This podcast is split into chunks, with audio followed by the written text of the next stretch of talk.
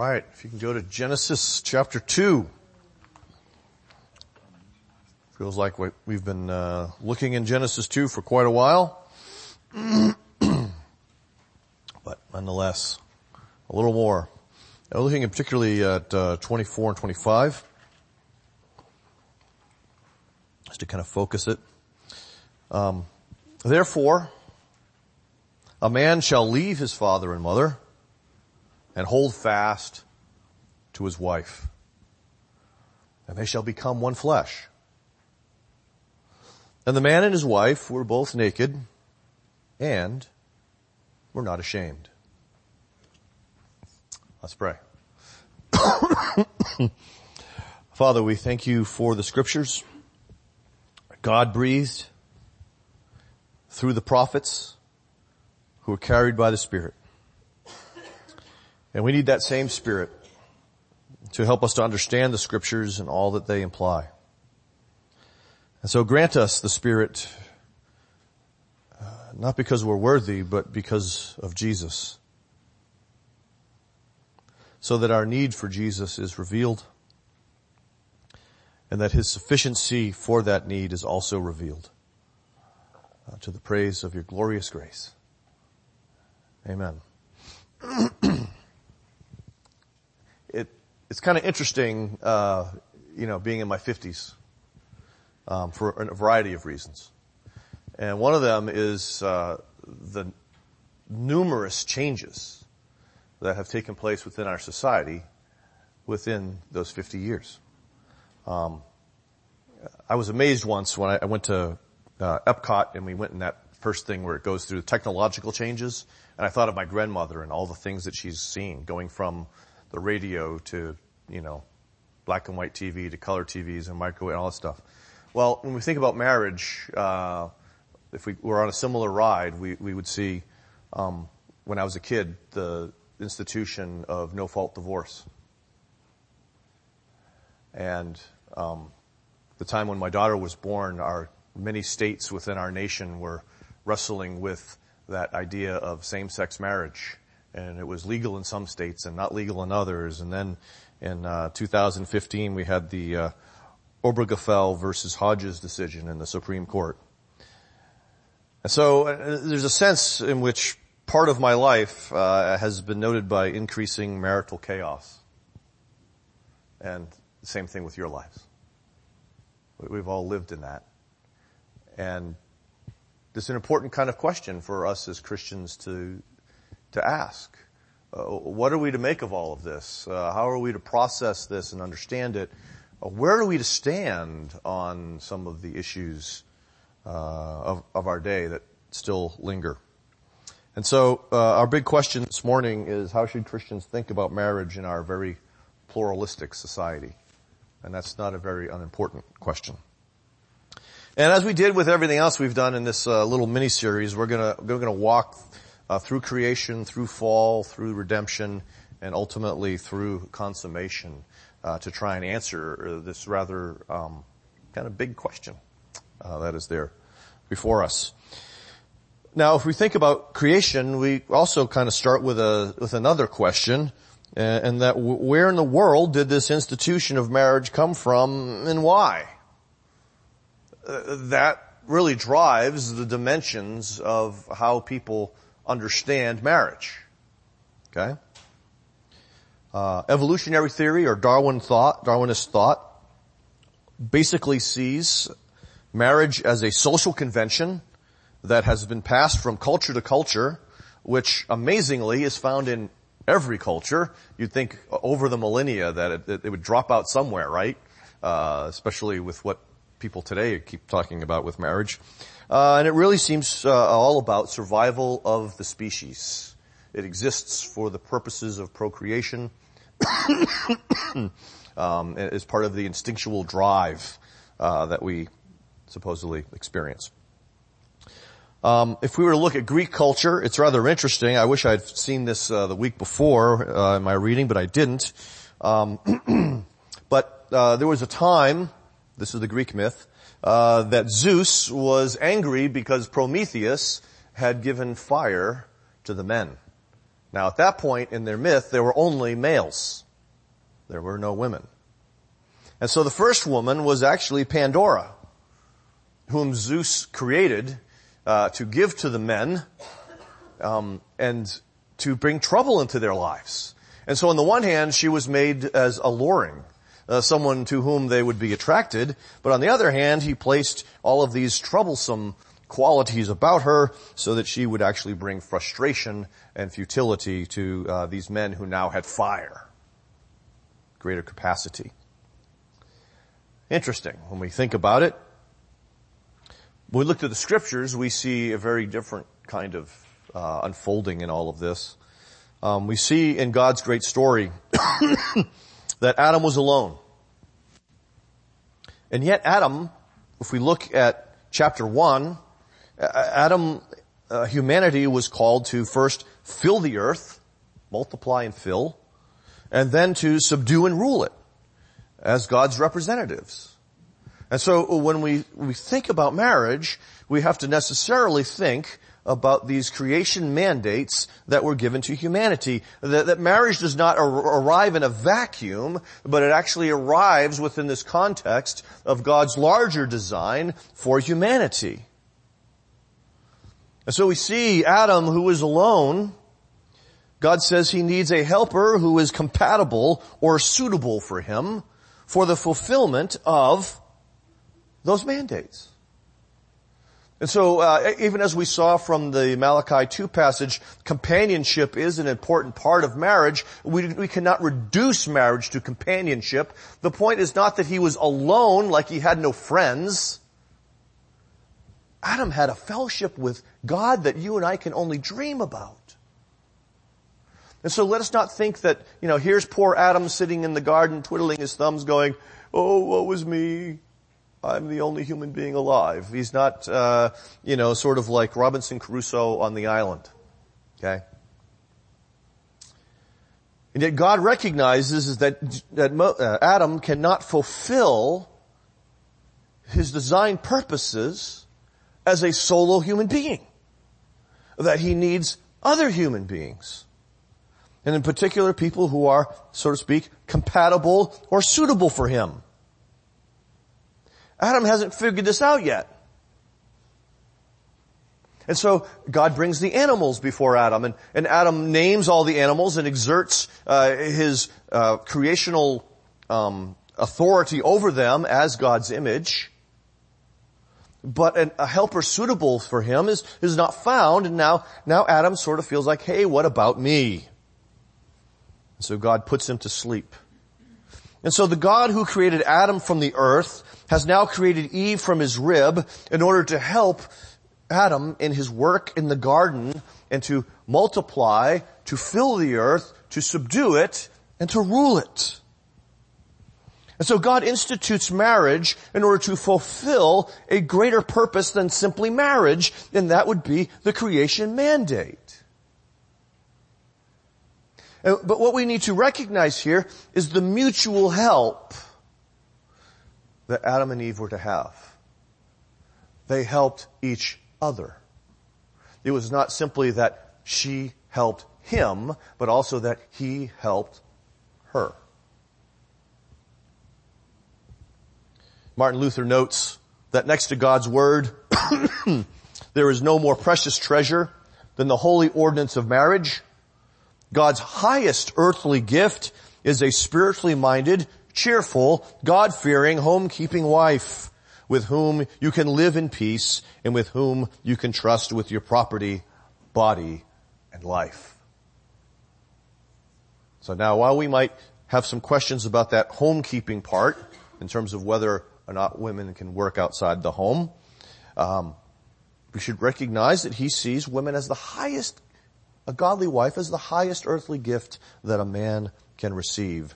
And Conversely, if we sat him in this chair and asked Martin, what is the uh, highest earthly gift that a godly woman could receive? Martin would probably say, a godly husband. Okay? Mutual benefit for both.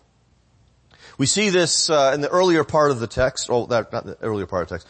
Sorry, but Genesis 2, when Moses assesses this and says, basically lets us know what the point and implication of uh, the creation of Eve is, and why it's important that go that that Adam goes, "This is flesh of my flesh and bone of my bone."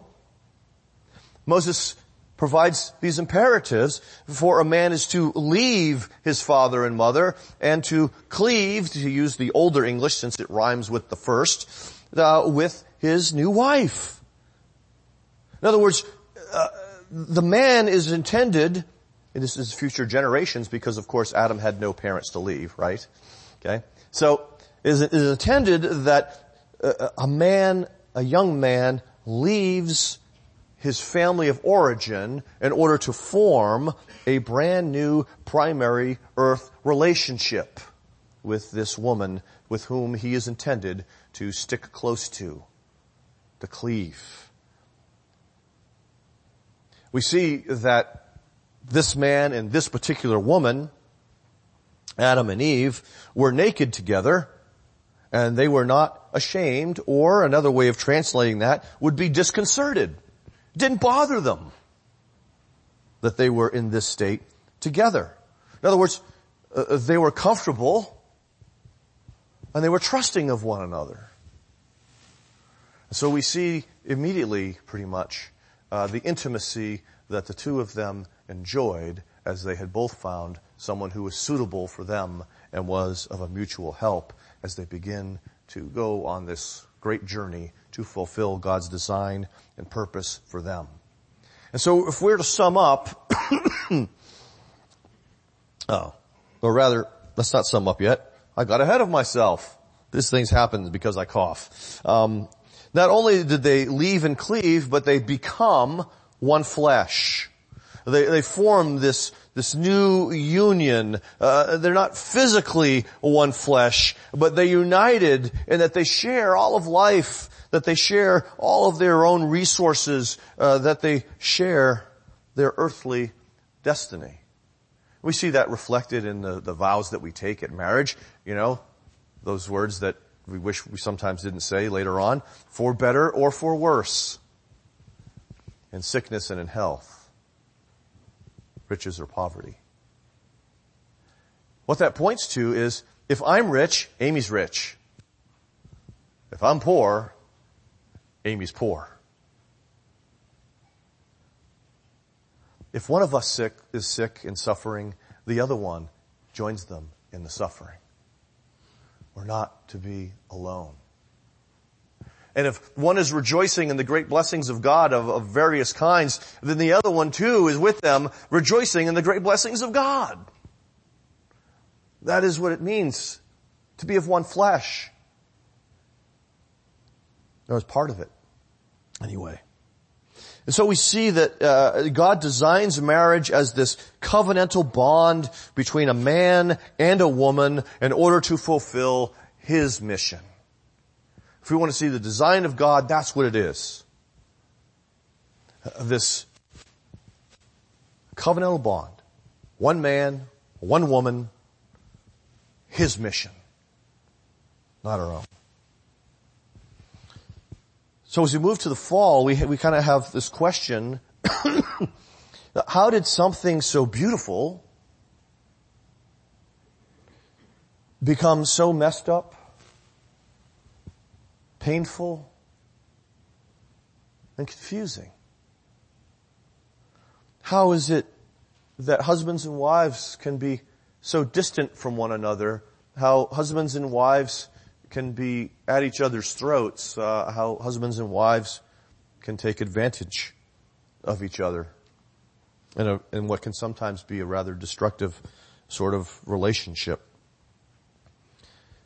As we've done before, let, us kind of think through how some other cultures uh, have thought about marriage. Now this is a reflection of the fall. Let's go back to Greece. Remember uh, their their myth about the creation of Pandora and so uh, marriage was part of the the stuff that was in the box that no one wanted to open or should have opened.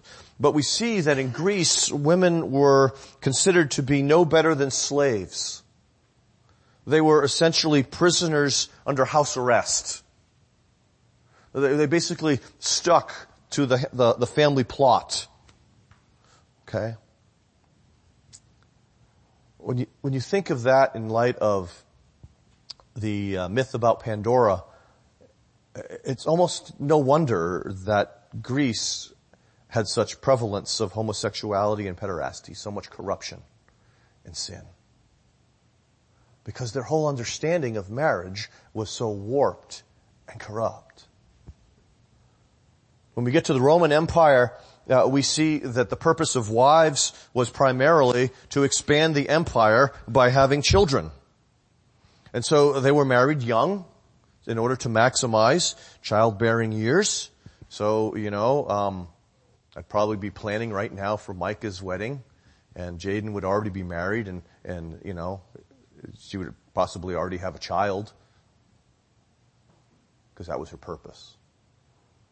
To have children to expand the kingdom, the empire of Rome. Okay? And so on the one hand, we see this as a reduction of, of the many purposes of marriage, the great design of marriage, down to one thing. Procreation. But we also see a corruption because it's not for the purposes of God's kingdom, but it was for the purposes of the Roman Empire. So we see they have a bad starting point for understanding marriage, and therefore as a result, men could divorce their wives for infertility. Hasta la vista, baby.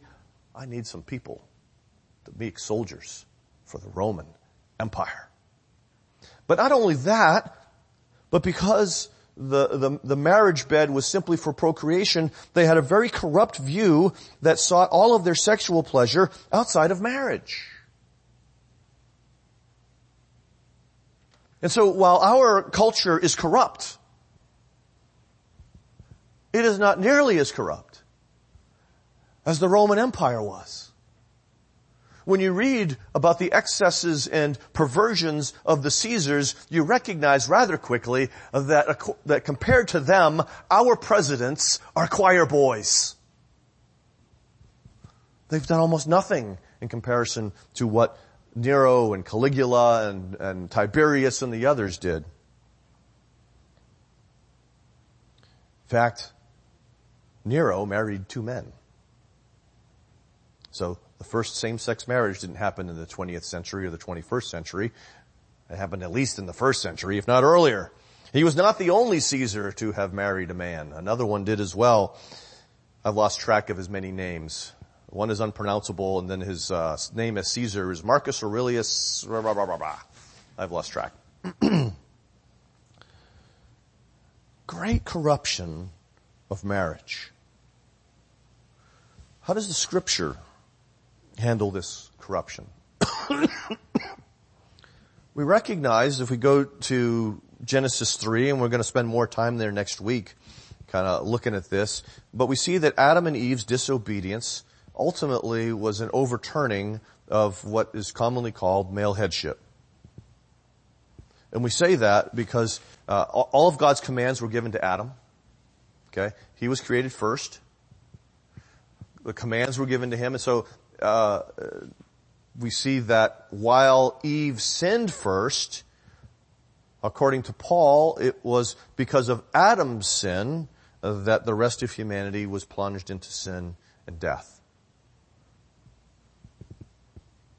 What we call that is covenant headship. And we see the same thing in the way of our salvation. We see Jesus obeying for all of his people. Okay? Which is the the mirror side of what we see in Romans chapter 5. We, we see this as well kind of spelled out right there in the curse because um, Adam listened to his wife instead of God. That was what the sin that was exposed in God's uh, pronouncement of the curse on Adam was.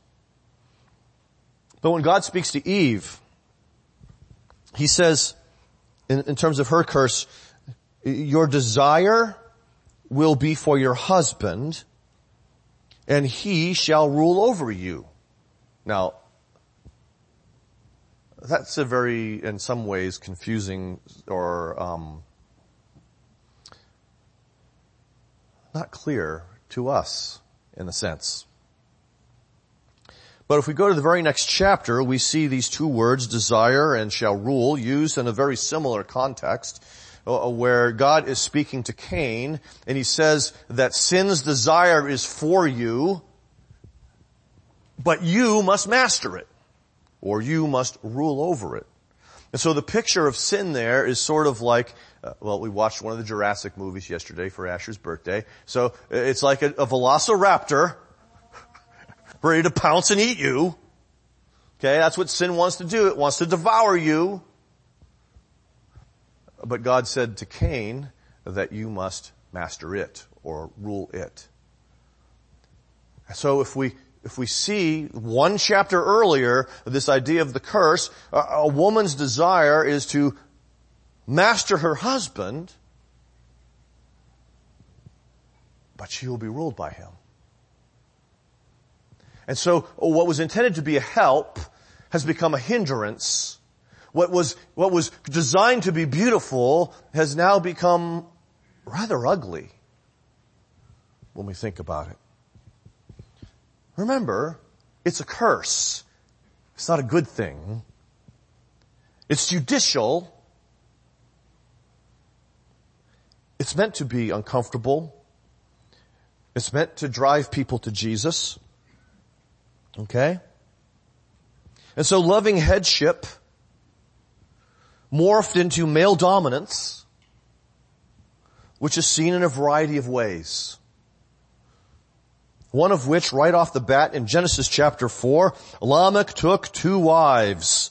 The name of the one was Ada and the name of the other Zillah.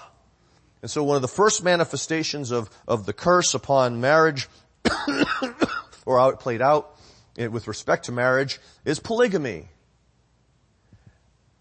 And if you weigh all of the societies that have practiced polygamy, there's only like four in which women had multiple husbands. All the rest, thousands of them, are men having multiple women.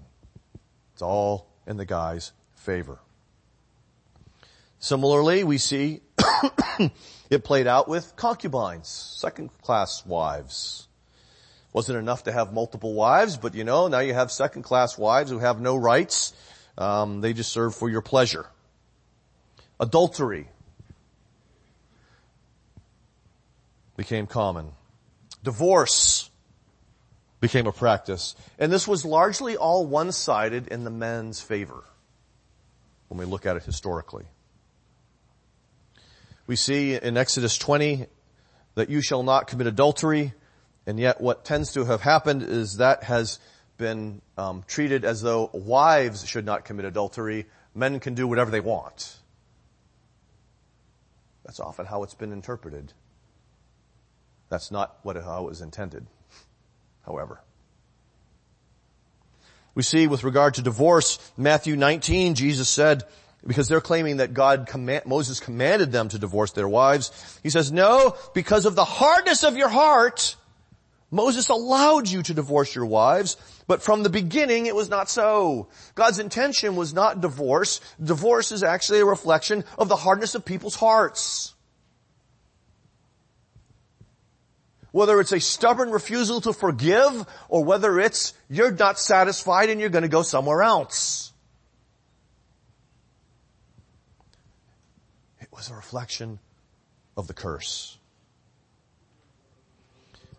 We see this corruption also within the life of the Israel of Jesus' time because women were largely seen as to produce heirs, okay, not, uh, not soldiers for the Roman Empire, so to speak, but heirs because of their understanding of, uh, you know, property as inheritance and it's passed down and you're preserving people's names through heirs.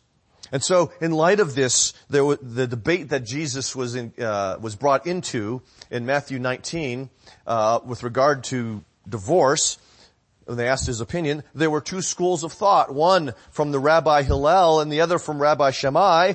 And both of them, well, and, and Hillel said that if your wife is infertile and she cannot produce heirs for you, well, you can divorce her. Shammai disagreed. You can't divorce your wife. but you can get another one. So much better. So much more godly. Right? So we see the way the sin just corrupted the institution of marriage. We see broken bodies in the form of things like infertility. But we also see, like from Romans 1, those distorted desires and that twisted thinking that, that work constantly as cultures rebel against God's design in, Genesis 1 and 2. So maybe, uh, you know, those Greek, Roman, and Jewish ideas are not as, as, as close to home for us. So let's, let's look at a couple that are a little more close to home, like romanticism, for instance. Where marriage becomes all about the relationship. The marriage itself. It's about seeking a soulmate. And, and so what happens is you become like two ticks without a dog. You're demanding life and love from each other that you, you, you don't have an infinite supply. And so you go in and out of love. And when you go out of love, you look for the new soulmate. Marriage for love is a relatively new concept. Postmodernism. Marriage becomes reduced to self-actualization. That, that I, I marry Amy, so to speak, so that she can help me become the best me possible. And maybe I'll promise to help her become the best her possible. But if at some point in time I realize that she's not helping me become the best me possible as I define it, she becomes disposable. Amy and I went to uh, a wedding ceremony not too long ago and really I think for both of us, it was the first time we've ever been to a completely secular marriage ceremony. And that's what it came down to. I help you follow your dreams and you help me follow mine. Well, what help, what happens when your dreams conflict? You get into a serious mess, don't you? So, that's what our culture produces. But what, again, did the scripture say? If we go to James 4, there's that question that is asked. um, and I thought I had put it somewhere, somehow, and I probably failed. That's me. What causes quarrels and what causes fights among you? Is it not this? That your passions are at war within you? You desire and you do not have? So you murder. You covet. You cannot obtain. So you fight and quarrel. You do not have because you do not ask. And so James brings these distorted desires to bear upon the relationships within the church, and one of the main places we can apply them is marriage. James brings this twisted thinking that we read about in Romans 1 and he kind of brings it to work and says that our marriage problems are a result of our distorted desires and our, dis- our twisted thinking. We have these passions. This need for pleasure. And if we don't get the pleasure we want, we fight about it. That's what he says. We quarrel about it.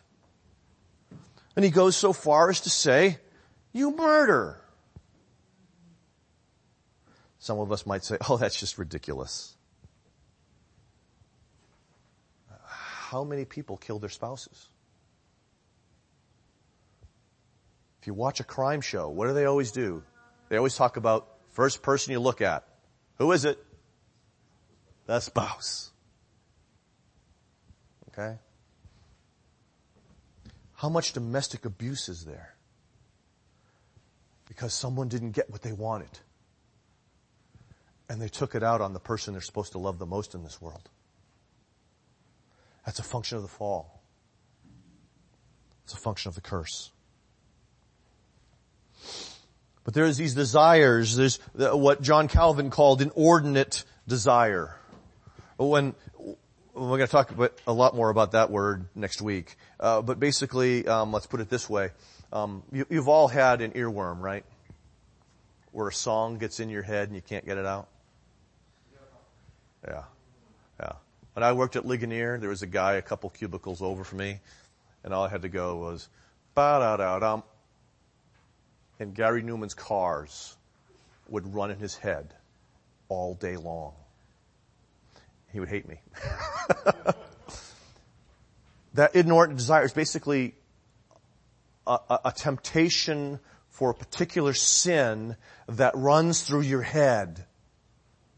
You can't let it go. You keep, you keep thinking and going back to that particular sin so that you might gratify it.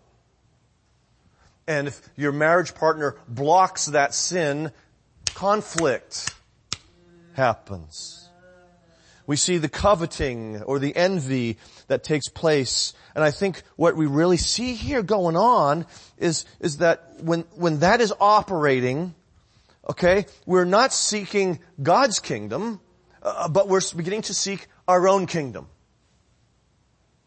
And so, uh, marriage problems for a Christian uh, emerge because you're beginning to seek your own kingdom.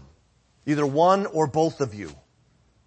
You're trying to get your own way as opposed to trying to follow God's way. You're trying to implement your design for marriage as opposed to following His design for marriage. If my marriage exists so that I can watch ESPN at every waking moment when I'm home and my wife will bring me beer and chips, I have a wrong understanding of marriage and we're to have trouble.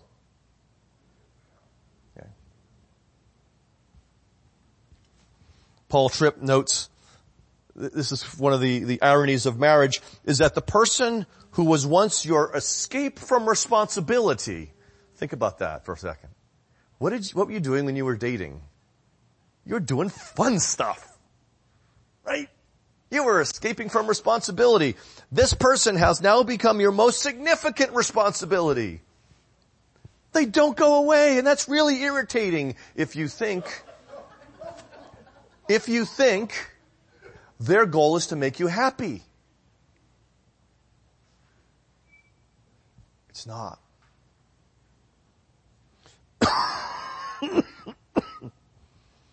Paul says in Galatians 6, do not be deceived. God is not mocked. For whatever one sows, he will also reap. And if you are reaping, uh, if you're, sorry, if you're sowing your passions, if you're sowing your inordinate desires, if you're sowing your covetousness, you are going to reap destruction in your marriage. You're going to reap violence and bitterness demandingness, hatred, ultimately. So we see that sin distorts God's good design of marriage with its selfishness. How can we fix this mess that we've made of marriage and marriages? well, the world's solution is basically to change the definition of marriage. To change the composition of marriage in order to fit the earthly reality. And so they say, well, you know, you can ma- be married to whomever you want, even if they're the same sex as you. Another solution that gets floated is, well, you know, you can have as many as you want. And so now there's a, there's a greater push for polygamy. And I've seen people who are professing Christians arguing for polygamy on the internet. And I'm going, haven't you read the Bible? It never worked out. Every time you find it in the scriptures there was rivalry among the wives uh, and, and their children. It was just a complete disaster. It was not God's best for you now. It was Satan's worst for you now. I don't know how anyone would want that. Or they change There, there are proposals that marriage is a, a five year max, that you can sign up for five more years at the end, but it's not a, a lifelong institution anymore. They want to redefine it that way too. How many ways can you redefine it so that it fits your corrupt understanding of it? But what we see instead is that Jesus in Matthew 19, in this discussion of, of divorce, affirmed the design of creation.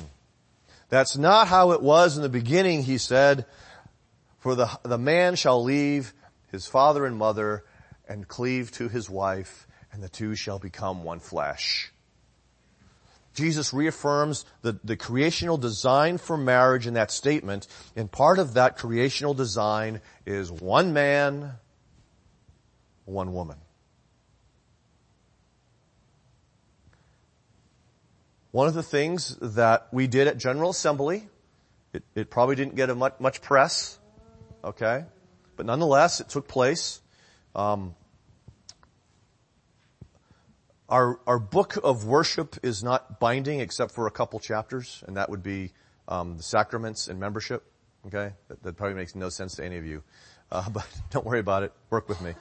The chapter on marriage was not binding, and so one of the things that we did to provide further support to the Westminster standards, which say marriage is one man and one woman, we changed one of the paragraphs in that and gave it constitutional basis saying that marriage is between one man and one woman only, which means that it excludes same-sex marriage as well as excluding polygamy. Now, that probably wasn't everybody's purpose in uh, the way they worded it, but the the the um, overtures committee, I think, found a really good compromise uh, and put up with a really good thing. And all Presbyterians will be voting on that this year, and I see no reason why it won't go through. The PCA stands for a biblical understanding of sexuality and marriage. We do. But not everybody does. Our culture certainly doesn't. And so we're surrounded by people who don't think like we do, and we kind of have to think about this. And what what we we really ought to come down to is the fact that while our government government might view someone as married, God is not bound by that, and He still follows His design.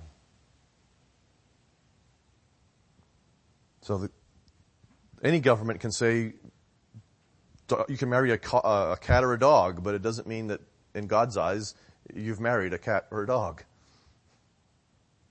Marriage is one man, one woman. But to go further, the reason we read from Ephesians 5 is that we see that, that that passage connects marriage precisely to redemption and into our, our union with Christ in order to restore God's design for marriage. Now, it starts with that idea of submission. That word is used three times, uh, twice towards the wife, once towards the church. Okay, and that tends to get a lot of the press. Okay. Uh, it, it, teaches that a woman is intended to submit not to men, but rather to her husband as the church submits to Christ, who is her husband. And more on that in a little bit. The real main theme that runs through this passage, however, is love. Which is mentioned twice as many times, six times. It's, I think it's the real focus. Most of the, these verses are addressing the husbands, not the wives. The husbands are intended, are, are, are called to love Christ as Christ loved the church. I remember the mistakes I made early in my marriage. Amy and I would have a, a, difference of opinion about something and I would, I would resort to, don't you trust me? What a arrogant fool. Of course you didn't trust me. We were barely married. I hadn't earned any trust. Uh, now I don't even bother asking her that question because I'm afraid of the answer. But um,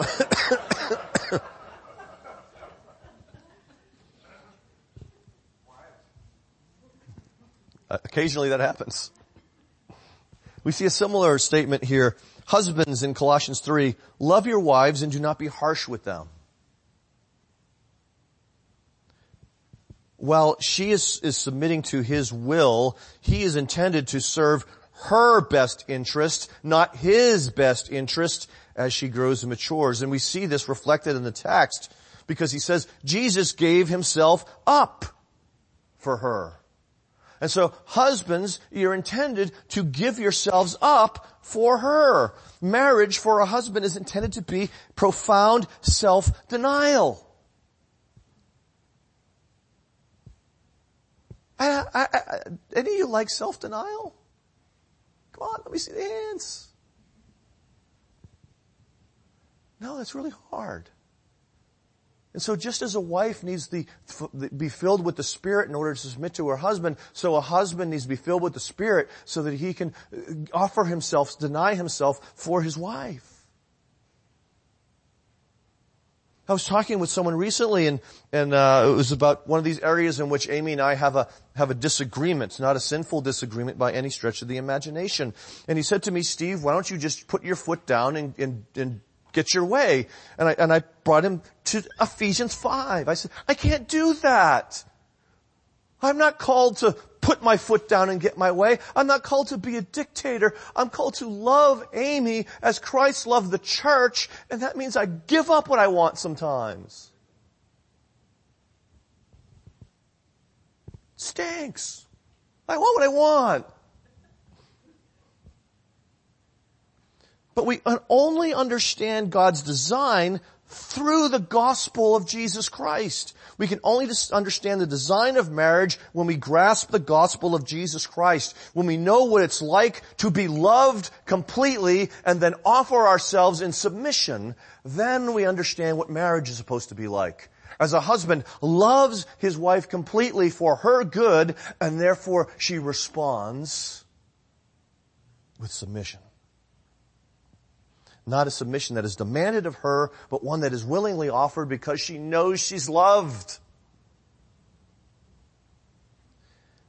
We see that Paul continues in talking about the work of Jesus for his people that he might sanctify her, having cleansed her with the washing of the word. He, Jesus set her apart for himself and then he purified her. And so marriage is, in a sense, you setting one woman apart from yourself and she agrees to it. You don't just go grab someone at the mall and say, you're mine. And we bring her to Jesus the cleanser. To purify her.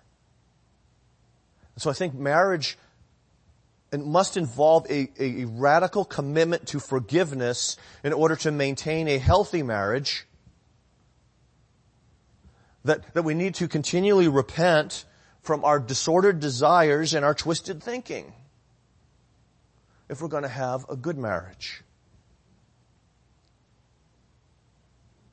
Part of what this also means is that we are intended to point one another to Jesus and His work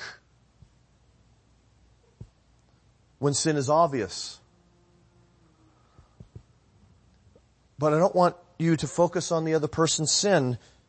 Uh, pray for it. Pray for their growth in grace. I'm currently filling out this report for Presbytery about Desert Springs and that includes me and my marriage and stuff like that. So they, they get an idea of how much they need to, you know, drag me behind a wagon. I'm just kidding. and, and, you know, one of the questions was, where is God at work in your wife? She hasn't answered that for me yet.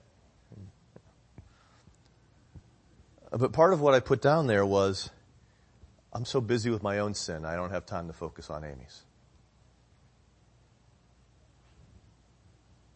I got enough to repent for. I don't need to be looking for sin in my wife for her to repent. Maybe I'm just a bigger sinner than you, but that's kind of how I process that. But here's the amazing thing. What Paul says there, when he, when he quotes Moses about the one flesh, he says, and here's the mystery. It's Jesus and the church. Wow. Maybe it's because of places like Hosea 2 that we read, where he prophesies the marriage of between God and his people. And so marriage is intended to point to this mysterious relationship between Christ and his people as bride and groom. And so Christ restores God's design in our marriages through his redemption. Briefly, consummation. That question, am I married to this person forever? Or, to whom am I married?